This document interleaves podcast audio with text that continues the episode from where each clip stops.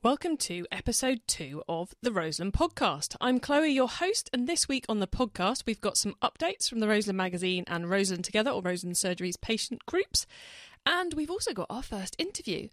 If this is the first episode you're listening to, then please do go back to episode one to find out what it's all about. You can find the podcast at roselandpodcast.com on iTunes and Apple Podcasts, and hopefully soon on Spotify and all the other podcast apps.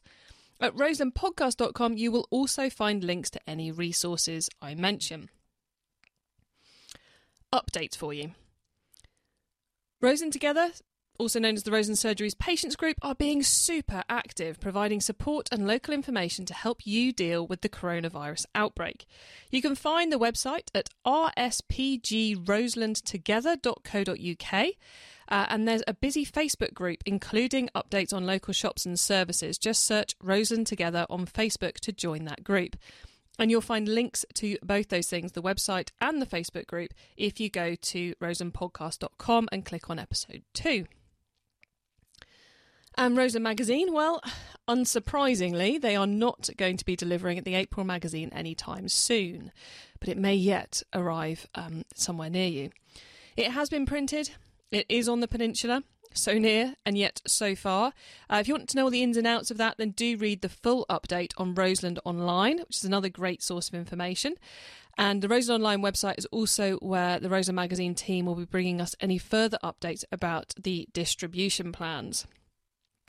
If you've got an update you would like me to share, just drop an email to roselandpodcast at gmail.com.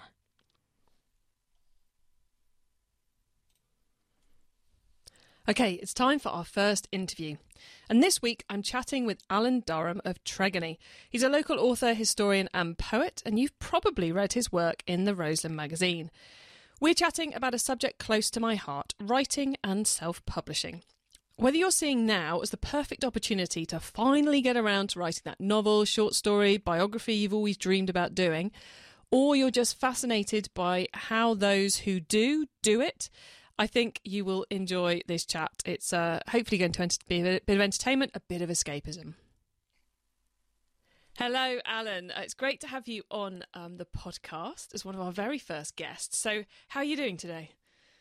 I'm very well. Feeling a little bit like a troglodyte because I'm in the category that's uh, self-isolating at the moment. Ah, right. Okay, you're one of the uh, the 1.5. No, I'm just... one of the over the one of the over seventies. Ah, there's so many categories now. I lose track. So right. so many terms, so many categories. I spoke to someone in in Canada yesterday, and they've got a whole other word for it, which is they're they're safer at home whilst we're stay at home. Um, it's a it's a crazy world at the moment. But let's we're going to talk about something totally different to take I everyone's minds off it for a bit. So, Alan, you've published a number of books, haven't you? I've published three books for myself at the moment, self-published three books, and I'm in the process of doing two more. Um, one is a book of poetry that I've just finished, and it's now on a memory stick because I can't get it to the printers. And I've got another book that I'm publishing that my wife has written on. It's a cookery book with about 120 recipes in. Wow! And what you know, when what were the other, what are the first the three which are actually available about? Well, the when I became interested in writing, I suppose I was in my late 30s, early 40s, because that was the time when I started to have a little bit of space to think, apart mm-hmm. from family and things like that. So I, I started to write about the thing I knew, which was my own background, how my parents had been in the last war. My father had been badly injured. My mother was a land girl. I had lots and lots of stories of that time. So the first thing I wrote was a book about memories of childhood. I suppose many people go start off from that spot. And it was from that point onwards, I thought, I really like this writing game. I'm getting into this.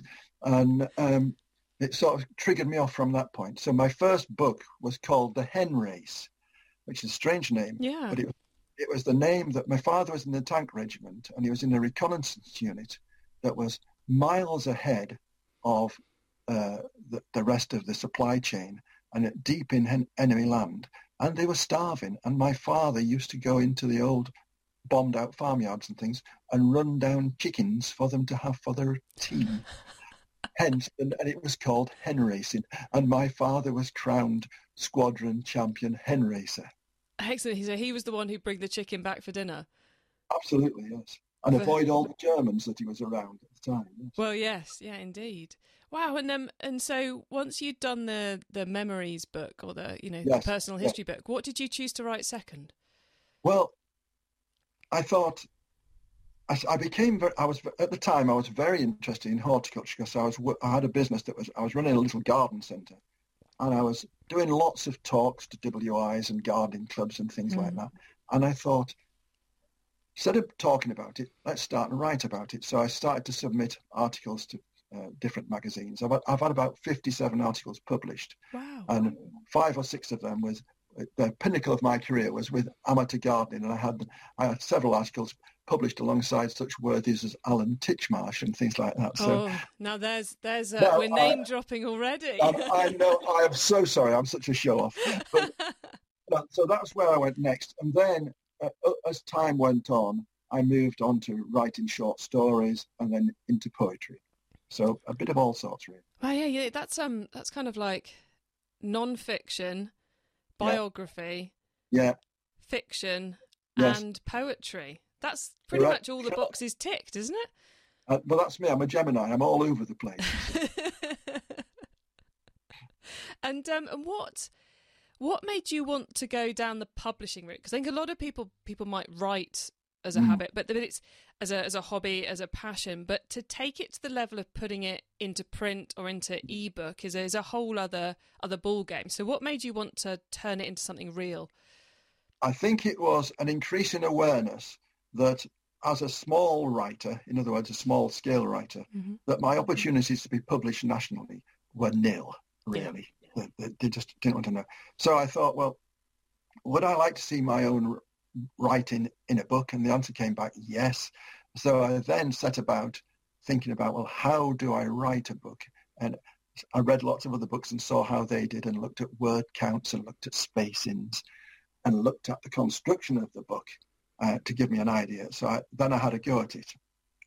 Um, I found myself a local printer who would print my book and interrogated my local printer as he'd printed previous books and sort of filched off him all sorts of things. I suddenly learned about verso pages and all sorts of things. yeah, it's a whole other language, isn't it, when you yes, get into it? Yeah. It is, yeah. And, um, and then I also found out that a, a, a, anybody writing a book, it's a, there's a, a nice website if you want to go to, and it's called Nielsen Book UK. Nielsen is spelled N-I-E-L-S-E-N. Nielsen Book UK and they're the place you go and they will put you on the register of published books. And that's where you'd go if you wanted to buy barcode so you mm-hmm. had a barcode on the back of your book which i did. One of the problems i came across was that i didn't have a publisher. So i made myself my own publisher. And my publishing company is called Hen Race Publishing because that was the name of the book that was doing. But so you find out little things along the way and it gives your book much more credibility. And then you you need to fathom out how to put yourself online with Amazon and various people like that, which is a little bit technical for me. So I usually get somebody to help me with that. Yes, and um, it's it's interesting because pretty much anyone can go and get an ISBN, a barcode number from Nielsen, yes. but you yes. have to be a publisher to do it. That was why I became my own yeah. publisher. Yeah, well, me, well, me too. Well spotted. yeah, yeah, you did you? Yeah, yeah. Yes, so, I, I, I've published a number of business books, and, and I right. became my own publisher too. So yes, I'm I'm familiar with Nielsen, and and it's kind of like once you work out, oh, if I become a publisher as well as an author, that's right. Then literally, that's all you have to do is to decide to be a publisher. There's no form to fill in. It's literally no, that, isn't it? You suddenly say, I am now a publisher. So when you so the, Nielsen's asked who's the publisher, and you put your own name down. And if you've invented a name for yourself, you put that down as well, and give them your address and your your contact details, and all of a sudden you are a publisher. And so you, have said about the, the challenges of getting on Amazon, which obviously has become an awful lot easier in recent years than it was even five years ago. But yes. how how have you gone about distributing the book? Was it just did you just print enough copies for friends and family, or have you sold it as well? No, no, not really. I, I do enough books. I usually print about 100 copies of a book, which sort of is absorbed by friends, family, and I go around and do talks and things like that. So I've done just recently. I've done a couple of talks on the Roseland about poetry for pleasure mm-hmm. and things like that, and I take the books along there and sell them at that uh, events as well. But it's really quite low key because I'm writing for enjoyment, not for profit. Really. Yes, it's like the um, the the any money you get back in off the book sales goes some way to cover the print costs, but I'm guessing probably doesn't cover them all. No, no, it doesn't. The the first book, the hen race that I wrote, um, uh, which um, was, I suppose, just technically about 75,000 words long, just to Gosh, give you an idea. That's a good sized book, 75,000. Yeah, 75,000 words long. It was originally about 120,000, but I edited it very keenly and I took out about 45, 50,000 words to make it flow better. Wow. And I think, and I think I've noticed that a lot of people who start off writing, they are not as diligent as they should be on editing. They should really look at their own book with a very critical eye and say, does that make sense? Am I rambling on here? Etc. Etc. So it, there's a, a certain self-discipline you've got to put in to make the book readable to other people. Yes, as, as I said, I've I've done business books, but I have a I have a yearn myself to create a fiction book at some point, and so I right. I kind of I'm I'm a bit of a dilettante. I kind of you know hover around in forums and following Twitter profiles of people who write books and who write fiction books and, and advise right. on writing fiction books. And certainly a message that comes through loud and clear is once you've written it, you're going to spend at least as long editing as you did just writing, aren't you? Do you, do you find it's it's as long editing, or is it even longer editing? Longer, longer. It took me two and a half years to write my first book. I put the draft of the book together within about ten or eleven months, and then I spent the next eighteen months editing it, chopping it around, asking myself the question: Is this worthy? Does it make sense? Do I need that bit in there? In fact, no, that's rubbish. I'll take that bit out and put in another bit in, and things like that. Yeah. Wow, so for anyone out there who's who's listening and who's thinking, "Gosh, I would love to to use this time when we're all stuck at home yeah. to to yeah. start writing or something," any tips on how to make it actually happen? How to actually start filling that page? Right. Okay. The first thing you need to do is have an idea for the book. Then you need to think about honestly, no, I, I, I, love it. I'm laughing because it's so true. It's the, it's the one thing that's stopping me from starting. You can't just sit down and write a book. You've got to have an idea. You want to think, oh, I'll try and write a book about this, hmm. which in my case was the 1950s and my family's wartime experiences and things like that. And that's when your problem starts because then you've got to think about, well, what do I want to put in the book?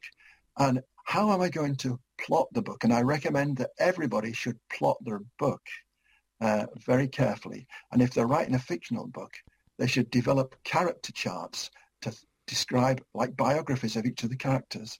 Um, uh, the, the, the lady who I've forgotten her name who writes the Harry Potter books there. J.K. Rowling. J.K. Rowling, yes.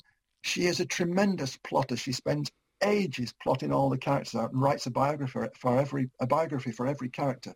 And then she writes the book when she knows what all, all her characters are about. So there's, there's a lot of kind of spider diagrams and notes yes, and yeah, moving post-it notes around on the wall to before you even actually write oh, the first paragraph. Indeed, I knew I know one man who wrote training manuals uh, uh, and he had a roll of wallpaper that went round his wall and he stuck it on the wall all the way around and on the blank side of the roll pa- wallpaper he had literally thousands of post-it notes with his ideas and he spent his day moving his post-it notes on his wallpaper to get the sequence of his book sorted out. So it just needs a little bit of plotting and a bit of thinking. It's and like, really the, the, more time you spend planning the better things tend to turn out don't they? And, and writing a book is just the same. Yeah, yeah you, it, you plan to succeed. Indeed. Indeed. And once you once you've kind of worked on that plan, do you yes. then once you've you know you've finalized your plan, do you start writing with chapter 1 or might you start writing a different bit first? Well, interesting question. You're very good at asking questions because I wrote my chapter 1 for my book.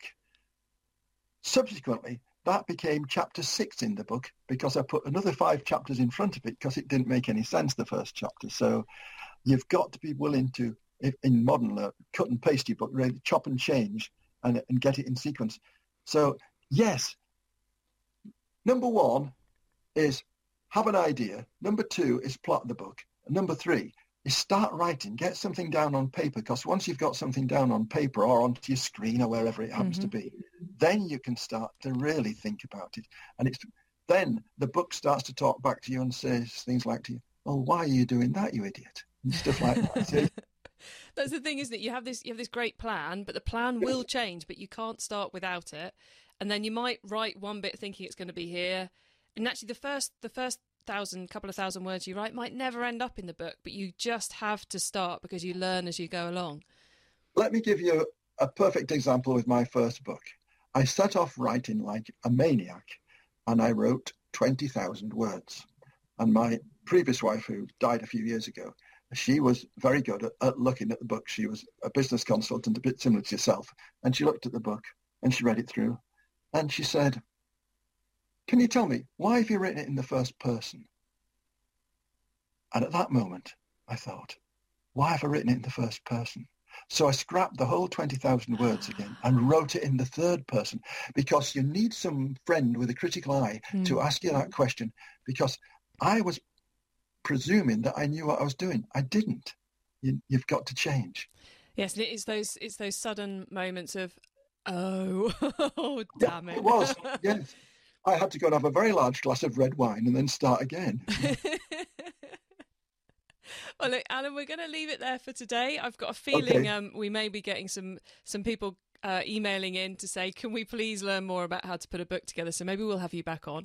But for I'll be delighted. For now, Alan, thanks so much for coming on. It's been an absolute pleasure chatting with you. Chloe, thank you very much indeed. I've enjoyed every moment. Huge thank you to Alan for being my first ever guest on this show and also for being so fun to chat to. It was an absolute pleasure. I'd love to have more than one interview in each show. And some of the topics I think it would be really cool to cover are art, culture, and history. We've got lots of clever and interesting people here on the Roseland. Who out there, who listening, has got a story they would like to tell? Any of our local authors fancy having a chat about your latest book? Just get in contact, let me know your ideas. I also think it'd be quite cool to cover some educational topics. So there's a lot of people homeschooling at the moment. So any tutors out there fancy giving us some tips on homeschooling? And nature and farming. Spring is all around us right now. It's beautiful, which makes this whole situation seem somewhat surreal. If you'd like to come on and talk with me about any of those topics or something else, the first step is to drop an email to roselandpodcast at gmail.com with your ideas and any questions you've got. Then you'll get a response from either me or my cousin Lindsay, who is now helping me field uh, inquiries and, and helping me find some great interviewees. Everything we're doing is recorded in advance, so we can edit it. You can screw up as much as you like. It's all good. Also, do you run a local group like a WI or a sports team or a group of people with a shared interest? I would love to chat with you about what you're normally up to and spread the word so maybe when all this is over, you get a couple of new members. Again, just drop us a line at roselandpodcast at gmail.com. You don't even have to be able to come on the show yourself. If you've got, I don't know, a recipe for a great drink or a really cool meal you can make with those tins in the back of the, back of the cupboard, just email it in and I can read it out on the show for you. I hope this will help us all feel a little less alone and a little bit more aware of how our community is pulling together. So, if you want to make sure you hear the rest of the shows, then do bookmark roselandpodcast.com and look for us on Apple Podcasts, Spotify, or your usual podcast app and subscribe. Hopefully, we'll have another interview, episode number three, in fact, uh, next weekend. For now, though, be kind and stay safe.